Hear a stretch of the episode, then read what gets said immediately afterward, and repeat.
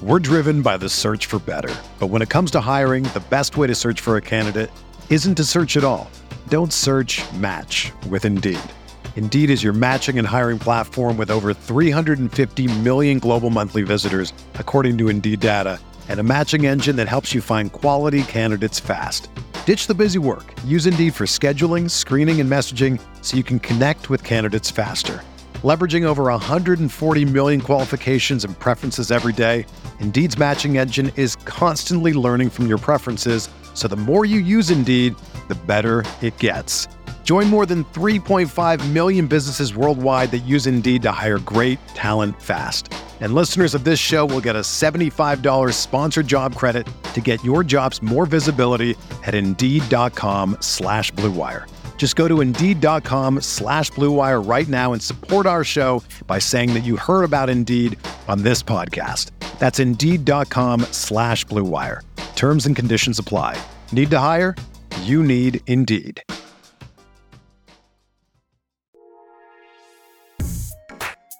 All right, what is going on, everybody? How you doing? Welcome to a bonus Monday episode of Talking Buffalo podcast, part of the Blue Wire Network. I am your host, Patrick Moran.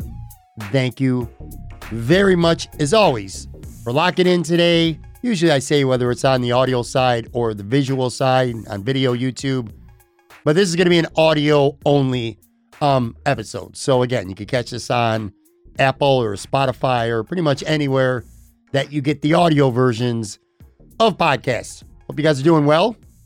It was an excellent, elite Buffalo weekend again. Great weather. I mean, this has been an absolutely fantastic summer here in Buffalo so far. Not a lot of summer left, but it's been very enjoyable. The weather's been really good, man. There's been very few days where rain ruined anything and or wind or, or, nasty storms. It seems like all the rainstorms have been coming late at night when people are in bed anyway. So it's just been awesome here in Buffalo uh, this summer. Again, a Monday bonus episode. Usually I don't have episodes on Monday. I'm doing this solo today. This will not be a long episode at all uh, by any means. Coming up tomorrow on Tuesday's normal uh, Tuesday Talk Buffalo podcast slot. I'm going to have my buddy Joe Miller. Joe Miller, of course, voice of uh, the Overreaction Sports Podcast, part of the Buffalo Rumblings vidcasting network. I almost want to say podcasting, but they do a lot of live video streaming stuff. So, anyway, Joe Miller is going to be on with me tomorrow, and we're going to elaborate on the Buffalo Bills, whether it's been through training camp or their first preseason game this past weekend against the Indianapolis Colts. We'll get into some things a little more in depth as opposed to today, where I just got some quick thoughts on a handful of players based on what I saw uh, from the game this weekend. So I'll just drop a couple thoughts on that. Um, what else we got going on? Oh, and then so last week I did my um, well, I released it in, in written format, and then I did a podcast as well. I did my 2022 chicken wing uh, ranking slash tiers, and I had Nate Gary on from WGR last week, and we dedicated pretty much the entire podcast episode uh, to talking about that. I kind of want to review and go over a couple things that I really didn't get a chance to say while I was doing the show with Nate last week, and also as it got down near the end, the nitty gritty, um, when we got to the elite, and then finally the Mount Rushmore, started having some audio problems and, and video problems as well uh, with the podcast. So at that point, I was just I was trying to get through it real real quick. So I kind of skipped over some things, but anyway, I got a little more anyway uh, detailed, in depth thoughts on those. And I'll tell you this, it's funny in a way. I mean, I'm laughing. It is kind of funny, but I probably at this point get more uh, questions asked about wing spots to go, or you know what I think about this place or that place. And the other thing, I probably get more with chicken wings now that I do uh, with sports, which I don't know. I, I guess I should find that uh, kind of flattering. But anyway, like I said, I got a couple thoughts that I want to share that I really didn't get a chance to get into uh, when I was doing the show with Nate, especially uh, the Mount Rushmore. I mean, that part was literally rushed at the very end because, uh, like I said, I started seeing audio issues and I just wanted to get through that. I have a new number one. Nate didn't really agree with that. So I'm going to explain that as well. So all that's coming up today. Like I said, kind of a condensed episode. Uh, Joe Miller tomorrow. And, and speaking of Joe, I, I want to say this too. So I went to a Bills Mafia party on Sunday, yesterday, and it, it was called Fina Fest. Uh, it was hosted by a guy. Uh, he's on Twitter. He's Buffalo Freddy on Twitter. His, his name is Dan Freddy. Great guy. I'd never met him um, until Sunday. But anyway, he had a, a home. He's got a home in Lancaster. And I mean, he, he really went all out. He pulled out all the stops, man. There were bounce houses, a dunk tank. He's got a pool. Just loads and loads of food, man. A lot of good food. Barbecue stuff, too, man. Briskets, which, by the way, were awesome. Plenty to drink a great time. And the people who were there were mostly, uh, well, not mostly, they were all Buffalo Bills fans. A lot of them on Twitter, Bills Mafia. Um, and a lot of them already knew. But anyway, Fina Fest it was called because John Fina, Buffalo Bills longtime uh, left tackle, a guy that uh, fans know very well, a very interactive player too, former player, I should say. John is still very much uh, piped into uh, to Bills fans to, to the Mafia. John does a show every week, or at least during the season anyway, with Joe Miller, uh, the John Fina Show. Again, that's on the Buffalo Rumblings Vidcast Network. They do that live on Monday nights. Anyway, John was there, very personable. I, I know John. I've had him on this show a couple times. I, have done a, a, live show with him last year Ed O'Neill's. Great dude, man. Just so personable. But it was a really good time. And uh, got a chance to catch up with a lot of people. Again, most of these uh, are Bills fans from Twitter. Some I know. And uh, it was nice to catch up with them. And I also got a chance to meet some new people. And I'm not going to run off a bunch of names because, again, not everybody who listens to this podcast is even on Twitter. So I've run off some Twitter handles, and you're going to be like, huh? Who the hell are these people that you're talking about? I met some really cool people in person that I've gotten to know over Twitter, you know, over the past couple years or so. So that was really cool. Um, Joe Miller was there. Joe and I hung out, had a really good conversation. Uh, I got a chance to meet uh, Mookie Hawkins, a Bills reporter. He works for WUFO Radio. Um, cool guy. Again, didn't really have a, a, long conversation with him, but we hooked up. We met. That was pretty cool. And there's one Bills fan. Uh, her name's Sarah Larson. And I, I wanted to bring her up because, again, if you're on Twitter, you know who I'm talking about. If you're not on Twitter, you, you may not. Uh, Sarah Larson to me is a really fascinating person. She went, so last year, and I still want to do a podcast with her uh, on this topic here, but last year, Sarah went to every Buffalo Bills game, all of them, home and away. Now, that in itself is pretty impressive, but it's not, I don't think it's completely uncommon. I'm sure there's at least a handful of Bills fans that probably go to all the home games and all the road games. I know Pinto Ron actually does. I know that for sure. And I'm sure there's other fans as well. But there's a difference between Sarah and at least anyone else that I personally know anyway.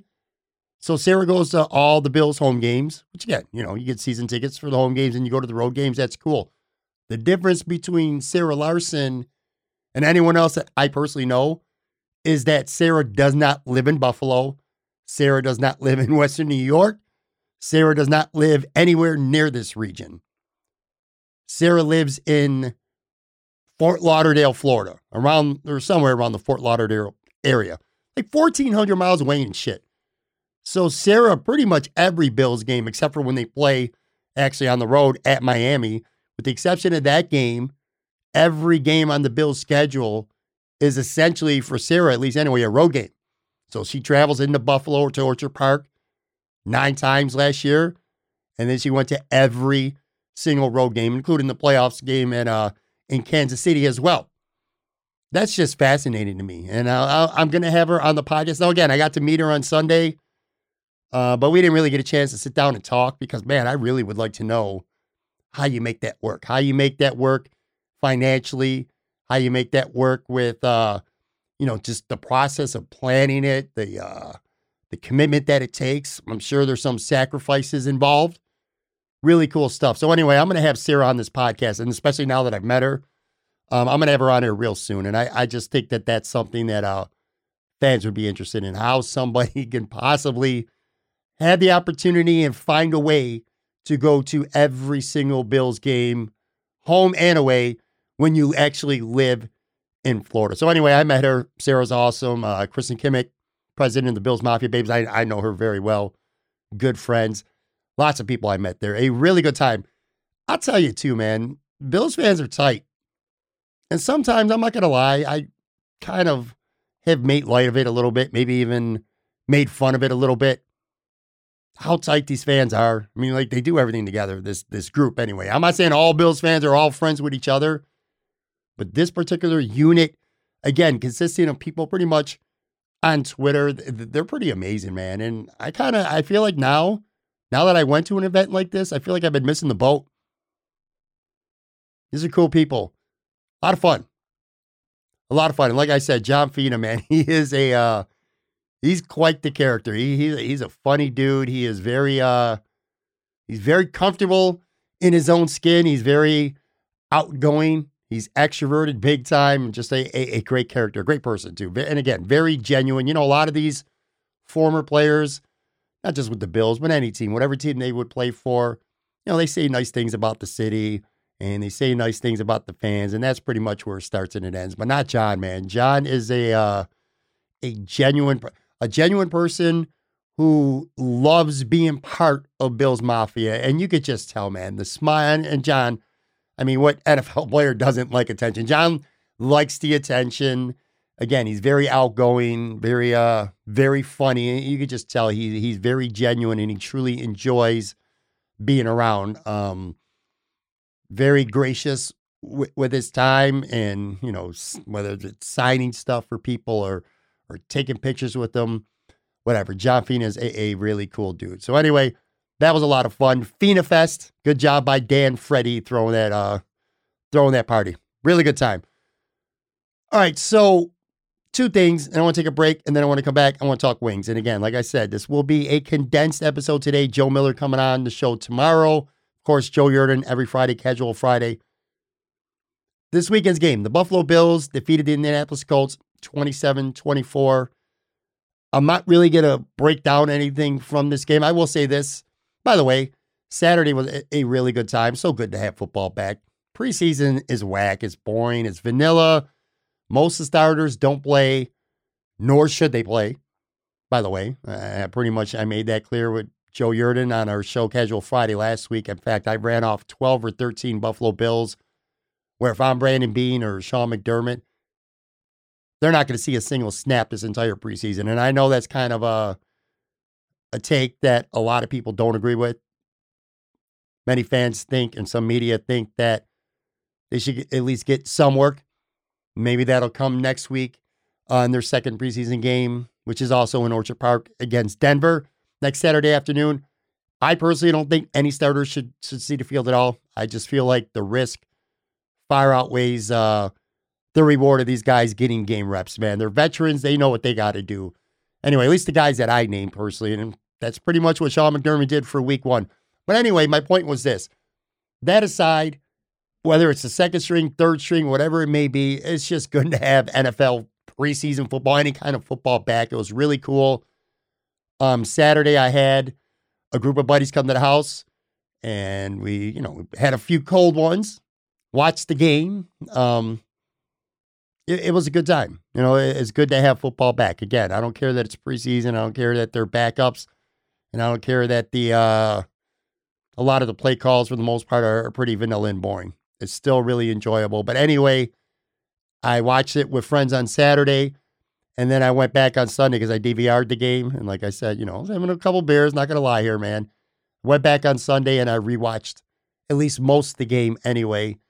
Uh, I'm going to save more detailed, in depth thoughts about whose stock may be up or whose stock I think may be down between this game and camp. I'll save the majority of that for uh, my conversation with Joe Miller on tomorrow's show. But I do got a, a handful of people I, I think that for me, at least personally, and I'm sure a lot of people will agree with this because I don't think I'm going out on any huge limbs here, but there were a handful of players who I think did a lot to uh, really help their stock. I mean, in some cases, really help their stock um, with this first preseason game, whether it's being on the roster bubble and having a great game might help them secure a roster spot, or in some cases, a, a couple guys who already firmly are on the roster, but you know, this they might push for for more playing time based on what we saw against the Colts. Um, I'm going to start with Baylon Spector, the, the seventh round rookie linebacker. And I'm going to tell you what, too. I see. I, I got to throw this note in here. So I watched the game, like I said, with some buddies, but also my son. My son, if you've been following this podcast for a while, know you know my kid. Uh, we moved to Florida in part so he could play high school football. He was a linebacker, a, a very good player, uh, a D2 recruit. Ultimately, didn't end up going to college and playing football because uh, of back and hip issues. It just uh, lots of reasons, and I don't really need to get into that. But anyway, my point was this: is uh, my kid Shane is a, a student of the game, and especially when it comes to linebackers. Like anytime we watch a Bills game, he is locked in on Milano and Trey Edmunds or whoever else may be playing linebacker for the Bills, and and that's what he pays, you know, really close attention to. And uh, so I like to hear his his insight and his thoughts, and they're pretty well constructed as well. But anyway, I'm going to be honest with you, man. Baylon Spector is not a name that I paid much attention to at all during training camp. He is not a name that I really heard a lot from the mainstream media who's been covering practice at camp for the last couple weeks. You got a seventh round pick, um, a tough road to making this roster, but this dude stood out on Saturday. And again, my kid was the one who pointed out he's like this 54. He's like, Dad, this 54 man. Who is this guy? Because he was getting off blocks. He kept talking about how he was getting off blocks really quick, really easy, and making plays. And now, again, these were second and third string offensive linemen that the Colts had out there, but I don't care. They're still NFL caliber players anyway. And Spector was making them look silly. I think he had like nine tackles or something. But anyway, he just looked really good. And he was getting off tackles real well. I think this guy, Baylon Spector, really helped himself. I think he may have put himself into legitimate, firm competition to win a linebacker spot, especially if he plays well enough that the Bills decide to keep six linebackers. So anyway, you had him, um, a corner that's starting to generate a lot of buzz. Uh, the sixth round rookie, Christian Benford. I really liked him, and He looks like a nice, physical, sticky player. And Dane Jackson did not play at all against the Colts, which I think is good news for Dane Jackson because, again, I think Sean McDermott sat pretty much all of his established starters, and Dane Jackson was one of them. Kaiir Elam and Christian Benford played a lot. And Kaiir Elam has some good moments, but I'm not here to talk about him at all today. I want to talk about this Benford kid. I like him. And, you know, I tweeted about this on Sunday. I don't think he's going to be a starter in week one, especially if Tre White's back. And I don't even know if he's going to play much if Tre White is back because you have Tre White, you have um, Dane Jackson, and you have Elam, who I think is going to get every opportunity to, to win a starting job or at least get a lot of playing time. But based on what I've seen so far, what I've seen in clips from camp, what I've heard and read and seen from media people whose opinions I, I value in camp, and especially based on what I saw against the Colts on Saturday, I really like this Christian Benford kid, which, by the way, man, you're talking the first two guys I just brought up now a seventh round rookie and a sixth round rookie. This Bills organization is getting it right when it comes to the draft. I think this kid is a lock to make this team because there's no way if they're even thinking about waiving him and hoping he can clear waivers to get on the practice squad based on film that's out there, and especially at their film on Saturday, I don't think that would happen. So I think he's going to make this team for sure. If they don't keep six corners, because you're talking Tre, who might start the season on the PUP list. Now, if that happens, this might change, but you got Tre, you got Dane Jackson, you got Elam, and you got Benford. That's four. And then you got Siran Neal. That's five. I, I think Cam Lewis could be in trouble. I think Christian Benford, this camp, and so far in the preseason, if someone's going to lose a roster spot, it, it, may be Cam Lewis. So anyway, I like Benford a lot. Um, I like that new defensive tackle, Tim Settle, the guy who came over from Washington, a lot. Now, I was high on him with the signing. He's a player I'm familiar with. He's a player with Washington where if the production wasn't there, it wasn't because he's not a productive player. It's because he was buried on a team. Now, Washington as a whole is not a good team, but man, they have one hell of a defensive line. So the opportunity was lacking for him a little bit. He looked really good. I mean, there was that one pass rush that is flown around Twitter. I've seen uh, the clip. Quenton Nelson is one of the best, if not maybe the best offensive guard in the whole NFL. And Settle just bull rushed him and dragged him almost into uh into Matt Ryan. Really, really good stuff. Tim Settle looked really good. I don't think he's a start. DaQuan Jones, who did not play, and I don't know why he didn't play. They didn't specify it was an injury or not because he wasn't even dressed for the game. Um, so I'm not sure why he didn't play. But anyway, Tim Settle to me is a is a guy. I think you might see Jordan Phillips from a couple years ago when he was with the Bills, like that kind of value in, production in the uh in the defensive tackle rotation. I like him a lot. I like him a lot. I really do. Isaiah Hodgins, another one with a really good game. I think it's going to come down to him or Jake Kumerow for that six wide receiver roster spot, unless they both play well, or you know, if they value Kumerow on special teams so much that he's a lock to make this team. Isaiah Hodgins, you know, if he keeps playing the way he did on Saturday, he's going to make a strong case, and maybe the Bills need to keep seven receivers instead of six. Yeah, like what nine catches or something like that on Saturday. I don't even know what his stats were. Who cares though? He looked good, man. I liked him a lot. And I remember a couple years ago when uh, he was he was a six round pick and Gabe Davis was a fourth round pick. I'll never forget this. Sir Bruce Nolan was one of the guys, and I know there were at least a couple more who said that they actually liked Isaiah more as a six round pick than they liked Gabe Davis as, a fourth rounder. Obviously, that didn't turn out to be an accurate take, but my point is Isaiah has an opportunity still to to make this team, and maybe early on he's a game day inactive, and it'll take an injury or so for him to see the field, but I liked what I saw from him. Uh, two more here. The punt god. I mean, Matt Araiza, 82 yard punt. That was just absolutely ridiculous. I can't remember the last time anyone gave a shit when the Bills punted until now.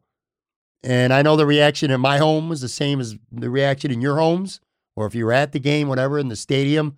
That 82 yard punt, holy shit, man. I think they punted from what, their, uh, was it 18 or something like that? Yeah, they punted from their 18. Look, man, I, I've heard a lot about hang time, and that, that could be an issue. And I'll have to learn to get better at that, things like that. But I'll tell you, man, when you're backed up inside your own 25 and you punt, kick the ball in the damn end zone. I'll take that net 62. And then the opponent starts at the 20 yard line or whatever after a touchback. Who gives a shit? I think that competition, by the way, is over. In fact, if I were the Bills, I, w- I would probably maybe release Matt Haack early. Don't wait to cut down day, final cut down day. Get rid of him now. Give the guy an opportunity to uh, make the team because beyond the punt, um, he, he had a good day holding too. In fact, one of the stats was low. And I also like the fact that he held on a game winning field goal by Tyler Bass. You know, there could have been some pressure there. Maybe the hold wouldn't be good, but the hold was perfect.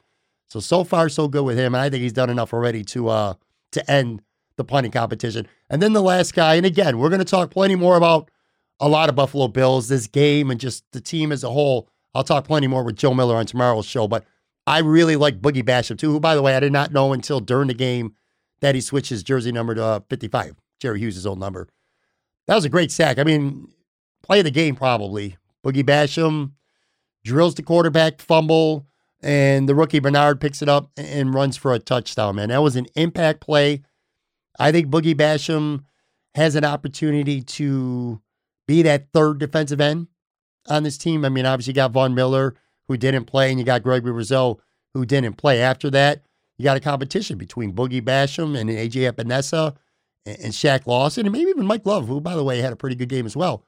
Um, I, I really like Boogie a lot. I, I mean, at least I liked his game against the Colts.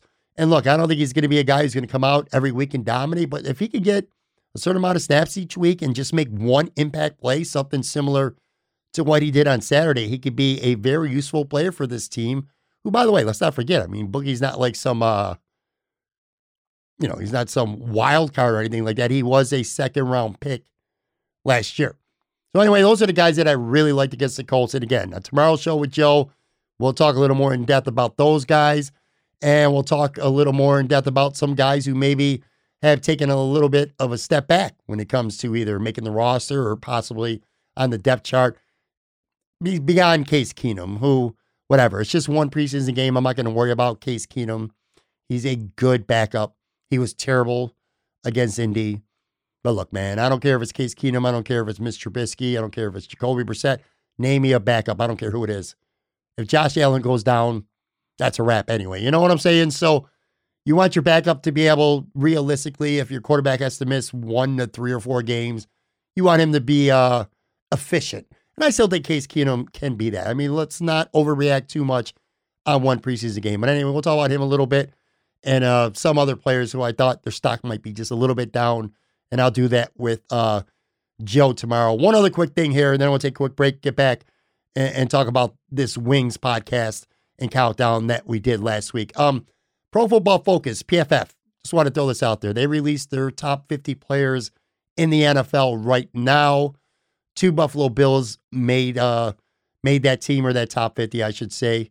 No surprises here either. Stefon Diggs came in 39th, which I'm looking now. So one, two, three, four, five, six. He was only the eighth receiver. So eight of the first 38 were actually wide receivers. And Stefon Diggs did make the top 50, 39th overall, but receivers ranked ahead of him, according to Pro Football Focus anyway. Uh, Davante Adams, who was fourth. Cooper Kupp was 13th, which I mean, that's kind of a little bit of a surprise. I know Davante Adams is a special, special receiver, but Cooper Kupp literally just had one of, if not the best, wide receiver seasons in the history of the NFL. And he was only ranked 13th. But anyway, Justin Jefferson, the pick, of course, that Minnesota took in the Stefon Diggs trade. He's 17th. You know, I've said it before many times on this podcast, and I truly feel that way. That trade, that Minnesota Buffalo trade, that was a complete win win. The Bills did not fleece the Vikings. So let's not act like that's the case. It was a win win for both teams. Stefon Diggs is the perfect fit for Josh Allen. He's a perfect fit for this offense. He's the perfect fit for this locker room, I feel. And Stefon Diggs has had two of, if not the most productive wide receiver seasons in the history of this entire franchise. So it's a win for the Bills, but it's also a big win for the Vikings. Justin Jefferson is a beast, man. He's an animal. He's a young guy who's still on his rookie contract. Anyway, Justin Jefferson, 17th. Tyreek Hill, Buffalo Bills killer, comes in at 24. Uh, Deebo Samuel was 28th, and DeAndre Hopkins was 31st. I don't agree with that. I think Stefon Diggs. At this point, I'll make you can make a case. Adams and Kupp, I completely agree with. Jefferson, Tyreek, and Deebo. I'm like, all right, if you got him ahead of Stefon, I could see that. I don't necessarily agree with all that, but I can certainly see it. Do not agree with DeAndre Hopkins being 31st. And I definitely don't agree with A.J. Brown, although he's a hell of a receiver, but he was 34th. So again, yeah, you're talking seven receivers ahead of him, and he was 39th. Of course, the big name, Josh Allen, and he came in on the PFF top 50 at number six, third overall among quarterbacks. Uh, the, the top five went Aaron Donald, Trent Williams, Aaron Rodgers, Davante Adams, and Patrick Mahomes. I think Josh Allen being ranked sixth is fair. I think it's very fair. I agree with the first three. And look, Aaron Rodgers, you know, he's getting up there, and we'll see what he does without having Davante Adams this year. I mean, that's obviously a huge loss. But you can't hate on a guy who's won back to back MVPs. He's two time MVP right now, or back to back, I should say, MVP. So he deserves to be third. Davante Adams or Cooper Kupp, either or, whichever receiver was fourth, I would have been fine with. And Patrick Mahomes is fifth. Again, I'm good with that. I think Mahomes should get the nod based on more overall team success, and he's done it for an extra year more than Josh. But to me, it's like there's no wrong choice. I've said this a million times. If you got Josh Allen as your quarterback, I don't think you want to trade him for anyone, including Mahomes.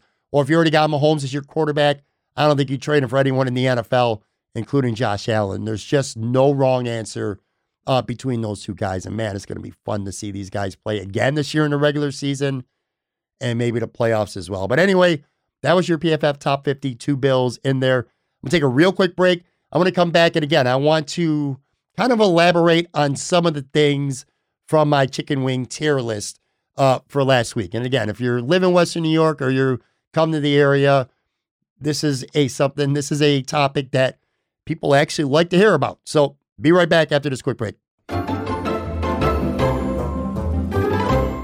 Sports fans who like to wager, I'm here to tell you about Odds Trader, the number one site for all your game day bets. If you're looking for a one stop space on these interwebs to compare odds live up to the minute, look no further than Odds Trader. Why is Odds Trader so valuable to you? Well, for starters, it's the perfect place to compare betting odds and lines from all the major sports books. Why does that matter? Well, it matters because if you're liking a team, you want to throw down some cash on them, You're getting your choice of what's getting you the best odds, the best lines. It's a chance to find the highest payouts if you're betting on the underdogs, or whether you're profiting the most if you're going with the favorites. Odds Trader also allows you to compare all the different sign up codes and promos from the sports books so that you can get the best deal out there for you. If that's not enough, Odds Trader, the app, also gives you player stats, key game stats, injury reports, projected game day weather, which, by the way, that could be a huge thing to know in certain situations. Odds Trader also has a betting tracker so that you keep records of all your games that you have wagers on and all your betting activity. Simply put, Odds Trader gives you quite literally everything you need to make the most informed bets humanly possible. If you're into betting on sports games, any sport by the way, make sure you go to oddstrader.com slash bluewire. Again, that's oddstrader.com slash bluewire. Oddstrader, the number one site for all your game day bets.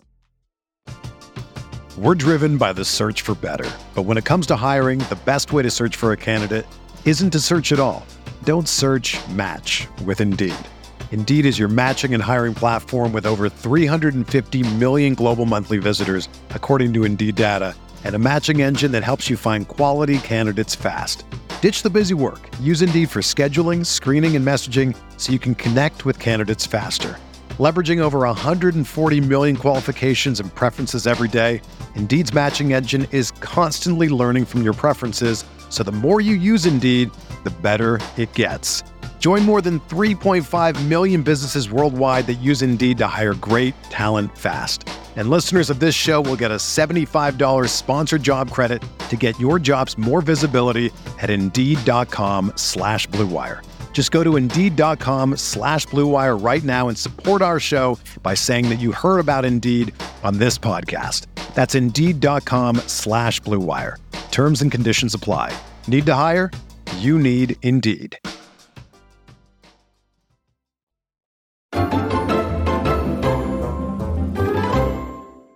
All right, I'm back in. Not going to take up much more time here. So, again, last week I did a podcast with Nate Gary and I dropped my 2022 Wings uh, ranking slash tier list.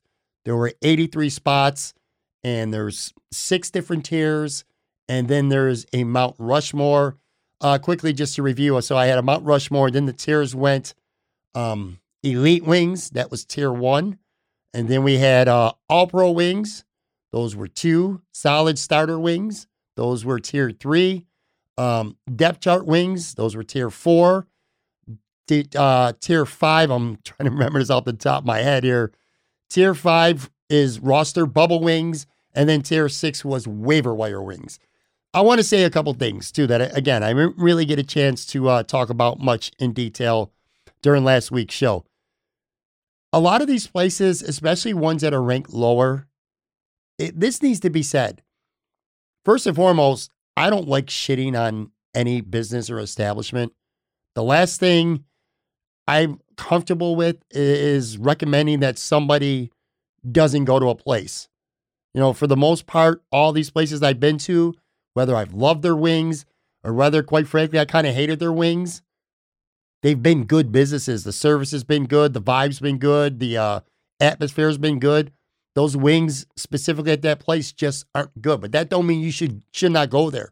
There's other reasons to go to most of these places beyond just wings. And when I do some of these reviews, I always try to highlight something good about a place. Again, I take no joy or no pride in shitting on any place when it comes to their wings. But that said, you know, I, I take this at least, I don't take myself, don't, I don't take myself serious at all, okay, when it comes to these wings. Now, that said, I get a lot of people who do ask me for recommendations or, or you know, recommend either they ask me to recommend somewhere or they'll bring up a place and be like, yo, you have wings here. What did you think? And I'm not going to lie to people because it is kind of my name and my rep on the line. And the last thing I want to do is tell somebody to go have wings somewhere where I thought the wings sucked. You know, hey, these wings are going to be great. Then you go there and they're garbage. And all of a sudden I look like a jerk, you know? So I am honest about it, but I don't take any joy or any pride in shitting on a place. And I always try to highlight other things about a place that I like even if I do not like uh, their wings. And then the other thing is this so you hear about wings you know, on my list, it might be only mid tier, like tier three, tier four. That means they're only in, they're average here, but that's the whole thing. Wings are average here. A lot of these places are still really good wings. They're just not as good as the ones above them. If you went somewhere else, you know, John Fina, we were having a conversation at Fina Fest at, at this party I was talking about that I was at on Sunday afternoon because he's in Arizona and I lived in Florida for five years. And we asked about, we talked about O'Neill's because John did a show at O'Neill's with uh, Rock Power Report and Joe Miller. And I asked him how the wings were because I did a show with them last year and I love O'Neill's. But on that night, the wings were just like, Meh. and they were good. And but then he brought up the point listen, anything is good compared to anywhere else, pretty much. Like, okay, wings here are actually elite wings in other areas. So again, it's not that a lot of these places are bad necessarily. It's that they're uh there's just simply, you know, this is a town that has so many great spots that there's just other places I think that are better. Anyway, um, I just wanted to highlight a couple places that I really didn't get a chance to talk talk about on the podcast. And I did kind of call out Glen Park Tavern, and I'm going to kind of, you know, I'm going to stick by my take. I had them dead last, 83 spots. They are dead last on my list, and I kind of find it fascinating that I don't know why. I mean, they have name recognition, and they are on like that Buffalo Wing Trail list. I just, again, great beef on weck. I looked around at other people's dishes and things, everything looked good. The the bartender was great. The wait the waiter was great. Service was great. The uh the vibe was great. I loved everything about Glen Park Tavern. I've been there twice too. I tried them twice. Except the wings, man. The wings are just not any good. They're not good. They are very expensive. They're small. They're bland, and you only get like eight in a single order. So I just don't get it, man. I don't know how Glen Park Tavern is on a wing trail and how people recommend them because I, I just don't like them. And then, like I said, with a lot of these other wing spots that I had on the sixth tier, um, they're great places for other reasons. Wiechec's Lounge, lousy wings, but man, great roast beef, great fish fries, great place to drink. Kettles, we talked about them on the podcast. I don't like their wings, did not like them at all, but that's a great place to drink and hang out, a great place to go listen to uh, live music. Pasquale's, is another place. I, I think their wings suck, but I think their pizza's pretty good. I think their pasta is borderline elite, uh, a great place. Lovejoy Pizza, pretty good pizza. Nate talked about that. SE Lounge, another place, you know, shitty wings, but a really fun place in Kaisertown to hang out and have a beer with your friends, man. Play darts. A lot of really cool places on that on that sixth tier. And then I had that fifth tier, Rosser Bubble Wings. And this is where things had a couple semi controversial takes because Good Bar and Dwyer's Irish Pub are two places that are very well known and pretty popular, but I think both of them are severely overrated. And I've been to Good Bar twice. And again, I talked about this with Nate. I know they're popular and I know they're ranked a lot higher because this is, I got a lot of feedback from these lists. And one of the bigger uh, bitches that people had was that Good Bar, I have them way too low. Well, I'll tell you, I've been there twice. And uh, everything about just look, wings are wings, man. They're they're not supposed to be presented like a fancy meal, you know, like a fancy Italian meal or you know a steak dinner with all the the fixings and stuff on it. But man, it just looked like they just dumped the sauce over it, the blue cheese. And this is not once, this is twice, man. The blue cheese was kind of smothered into the sauce already. And they just, I don't know, it felt like it was a mailed in effort both time I've had wings at Good Bar. And again, I love Good Bar, man. I grew up on Elmwood Avenue, literally my underage ass at 18, 19 years old was sneaking in the Good Bar. Good Bar and Coles. Two of my favorite bars of all time. I love Good Bar. Love being on Elmwood. Love the people watching. But I think those wings are overrated as hell. And ditto for Dwyer's, Dwyer's Irish Pub. I just did not like their wings, man. Didn't like them. And I know they're a pretty popular place. Though I haven't heard much about them over the last couple years, but there was a time where uh where they were popular. I, I just think they're overrated. And again, you get on these places and, and a lot of these places don't really tout themselves as having the best wings. They're they're known for other things. Like the Yelling Goat in Lancaster is not known for wings. That's why I'm only as the fifth tier. But you don't go there primarily to eat wings. Uh and then when I got to the fourth one, this is where tier four, which is my depth chart wings. I, we pretty much Nate and I talked about Anchor Bar, and he thought that I had them ranked actually a little too high. Whereas I explained, I mostly agree, but it was also more about uh a respect thing. You know, I think Anchor Bar is like the OG of, of wings. They're they're the place that people, well, maybe not so much in recent years, has kind of switched a little bit, but for years and years and years, tourists, celebrities, anytime people came into Buffalo and wanted wings, they would always go to Anchor Bar because it was an OG spot. So I kind of gave them a fourth tier depth chart wings, mainly out of respect. Uh, Adolph's First Ward Tavern. That is a place that Nate said he had not been to. I didn't talk about them on the podcast.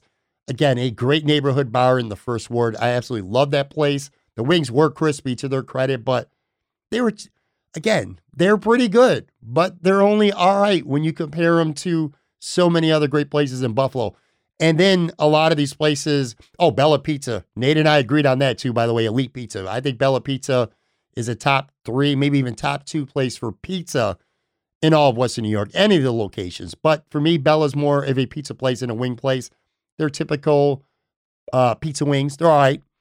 And then I had Strikers on the fourth tier, which was the only uh, bowling alley that I think I even bothered at this point to uh, to review. But anyway, Rusty Buffalo and Vinny's were both on this list.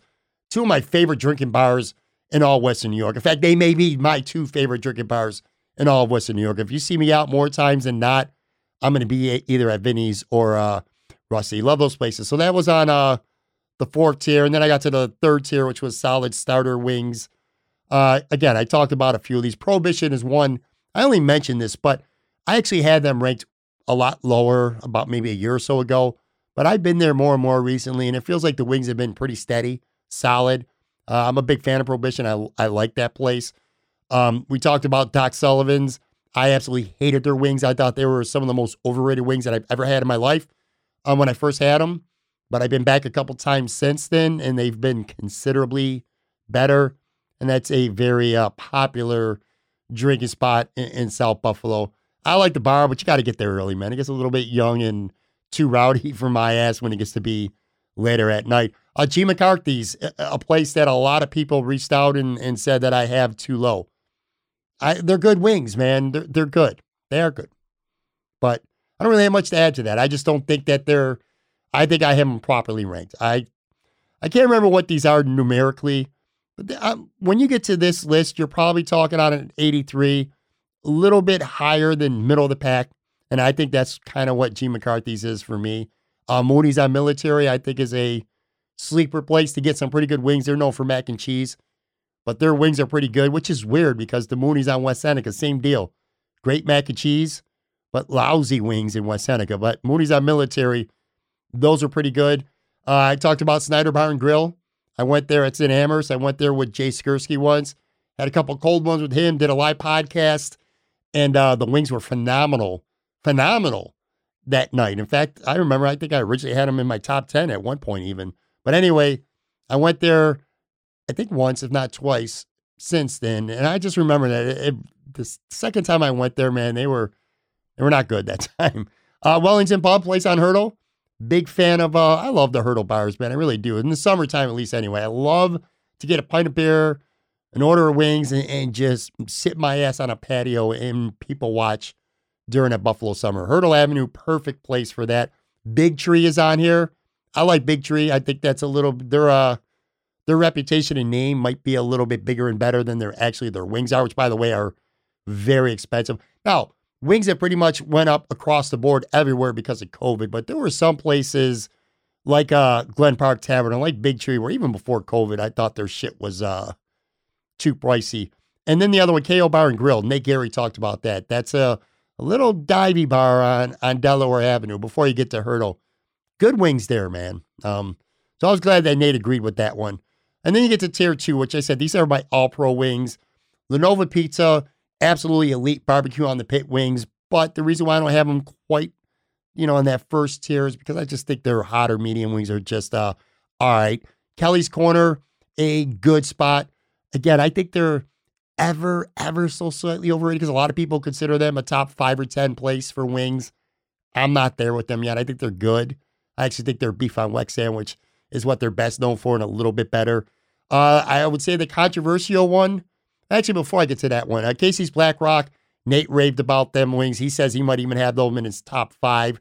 And then we talked about Beltline Brewery, which is uh, near downtown, near Larkin. I did a show there with Lance Lysowski, and man, we did these all dress wings. Absolutely uh, phenomenal. A lot of popular places on this second tier. Judy's Lounge Bar and Grill. We didn't talk about them in Niagara Falls. Really solid wings. Uh, Mimosas in Hamburg. They're very popular. O'Neill's right across the street from uh, Highmark Stadium, which, by the way, that place has went up and down for me so much. When their wings are when when, when they're on, they're as good as anybody pretty much in Western New York, man. I love their wings. The problem with them, and this does matter a little bit, is consistency.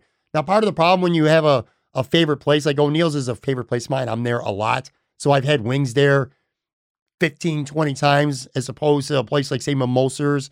I've only had them like maybe twice. And when you go somewhere 15, 20 times and you get wings that often, you're going to get a couple times where the wings are not up to par that day. They're not as good. I don't know if it's a, a new cook working or or what it may be, that's my one issue with O'Neill's is I love their wings, and even when they're never bad, but sometimes you can feel them fall off uh, just a little bit anyway. Um, Gabriel's Gate is the one where a lot of people think that that should be even on the Mount Rushmore, certainly a top five to ten place. I don't agree. I think Gabriel's Gate is a pretty good place. Their wings are good, but I don't think they're elite by any means. I think there's at least 15 to 20 places that are better than for sure. So Gabriel's Gate, I only had on my second tier. A lot of people thought they should be on the first. Actually, Nate thought me having them on my second tier was actually uh, ranking them too high. Anyway, then I had tier one, which was the elite wings. Um, the biggest surprise for at least some people anyway, and I still talk about these wings to this day, is Mulberry in Lackawanna, Bethlehem Park area. Everybody knows Mulberry is known, it's one of the best Italian restaurants in all of Western New York. I did a show there last year with Matt Parrino and Nate Gary. And uh, then Joe Miller actually came by and he hung out with us as well. And he had some wings. And we got two types of wings regular traditional wings, which I honestly, I, I wish I could remember, but I can't remember the name of them. Their name, I don't, I, I want to say they were 716 wings, but whatever. They were their regular traditional wings. And then there were Tre White spicy barbecue wings. The Tre White wings were good. I mean, I mean, they were more than good. They were very good, but they weren't elite. They were, they were fine. Okay. But these regular wings, holy shit, man, they were unfreaking believable. And you don't believe me, man? Ask Nate, ask Matt, ask Joe. Awesome, awesome wings. The only problem with Mulberry is what, who goes there to get chicken wings, man? You're going there to have a nice sit down Italian dinner. But that place is definitely elite. Uh, I had wing nuts and, and Sunny Reds. Sunny Reds in, in Mulberry. Their their traditional wing is not quite the same, but they're very close. I know they have partners who are involved with both places, so the recipes are pretty much uh, lock and key there.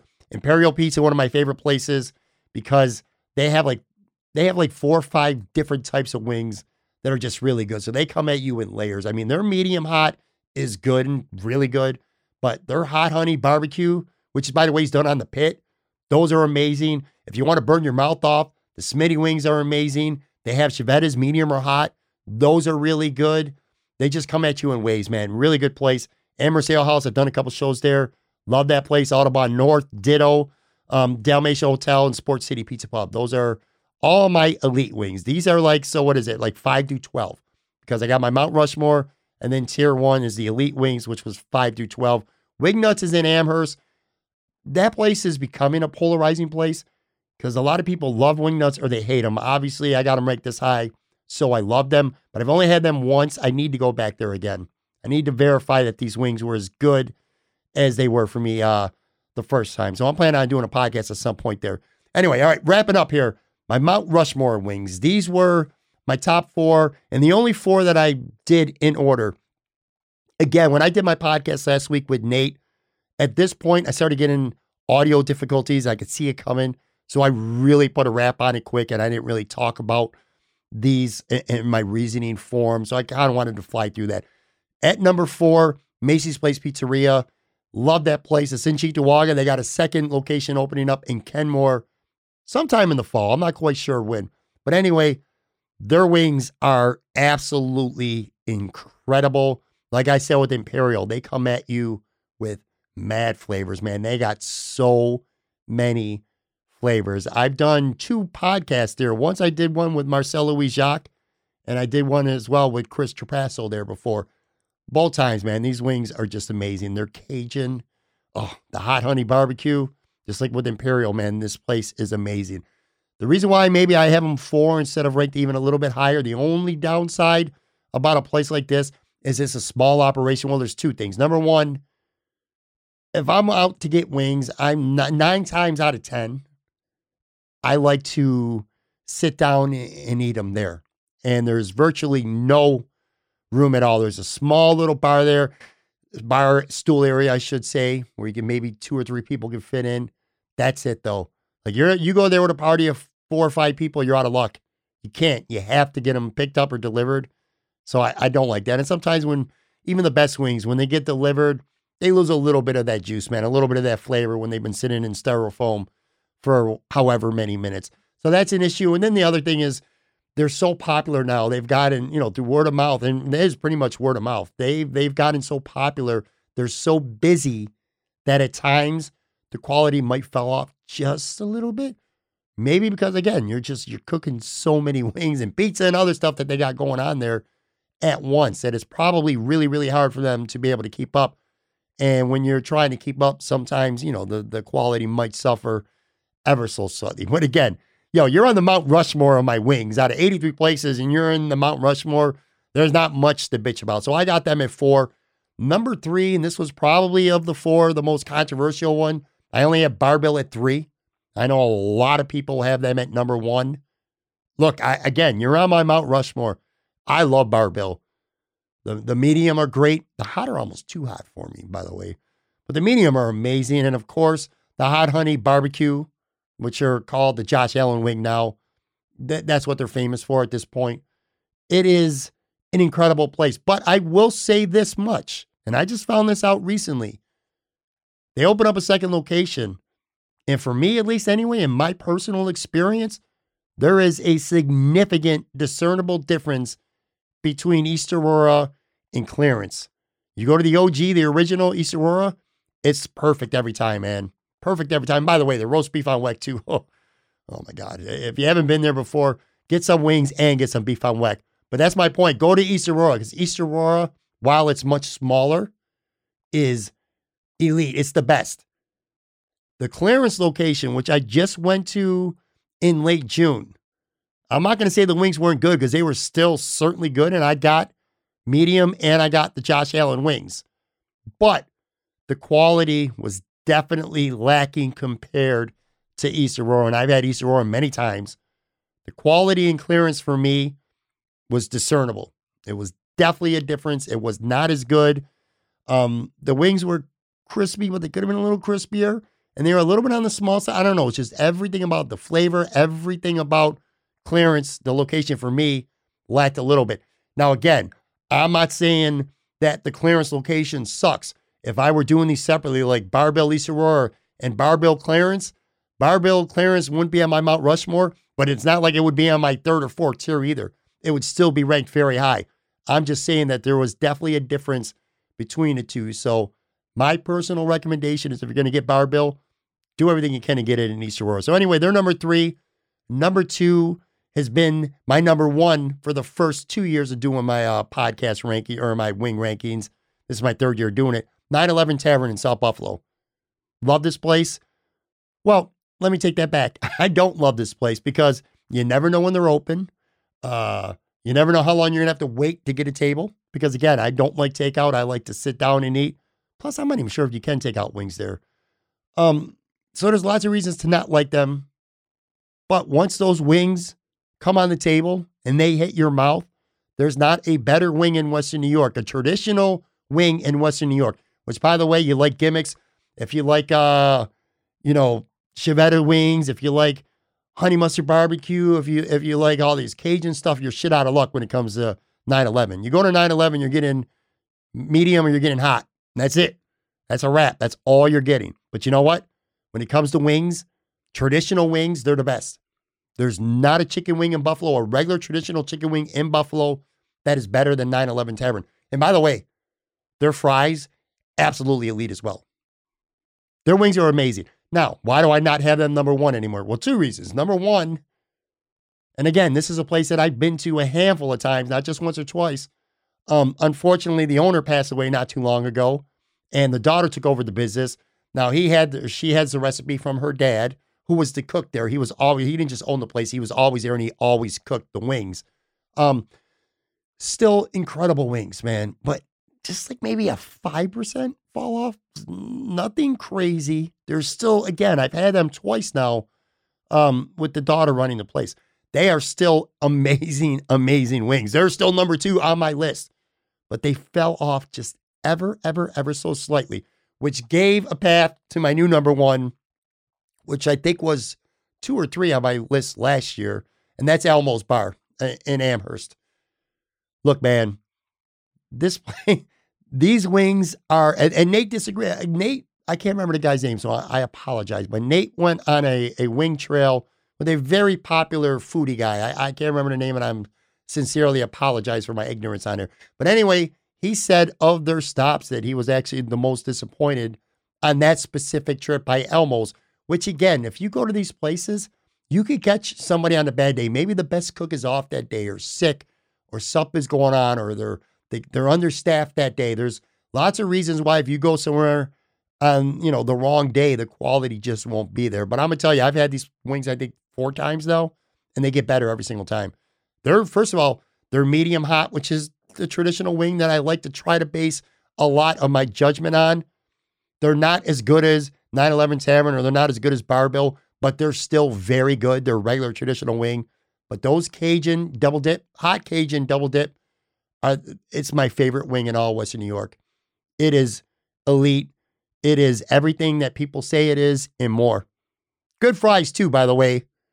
But yeah, those wings, oh my God, they are just freaking absolutely amazing. I went there a handful of weeks ago. In fact, it was the last place I wanted to go back to before deciding who was going to be number one. I knew it was going to be between Bar-Bill, 911, and Elmo's, and I went to all three of those places over the span of like 10 or 11 days. And the last time I just went there, man, I was just blown away, man. Those, those, I could have eaten 30 of those wings on that night. I just, I just absolutely love that place.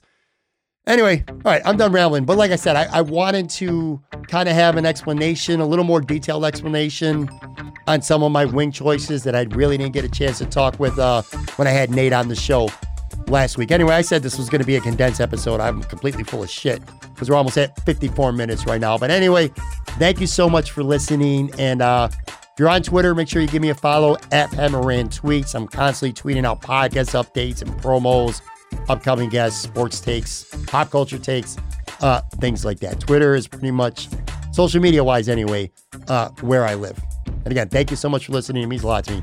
Truly does. Make sure you uh, check out the episode tomorrow, which, by the way, audio and video tomorrow. But uh, I'll have Joe Miller from Buffalo Rumblings on with me. Talk to you guys then. Take care.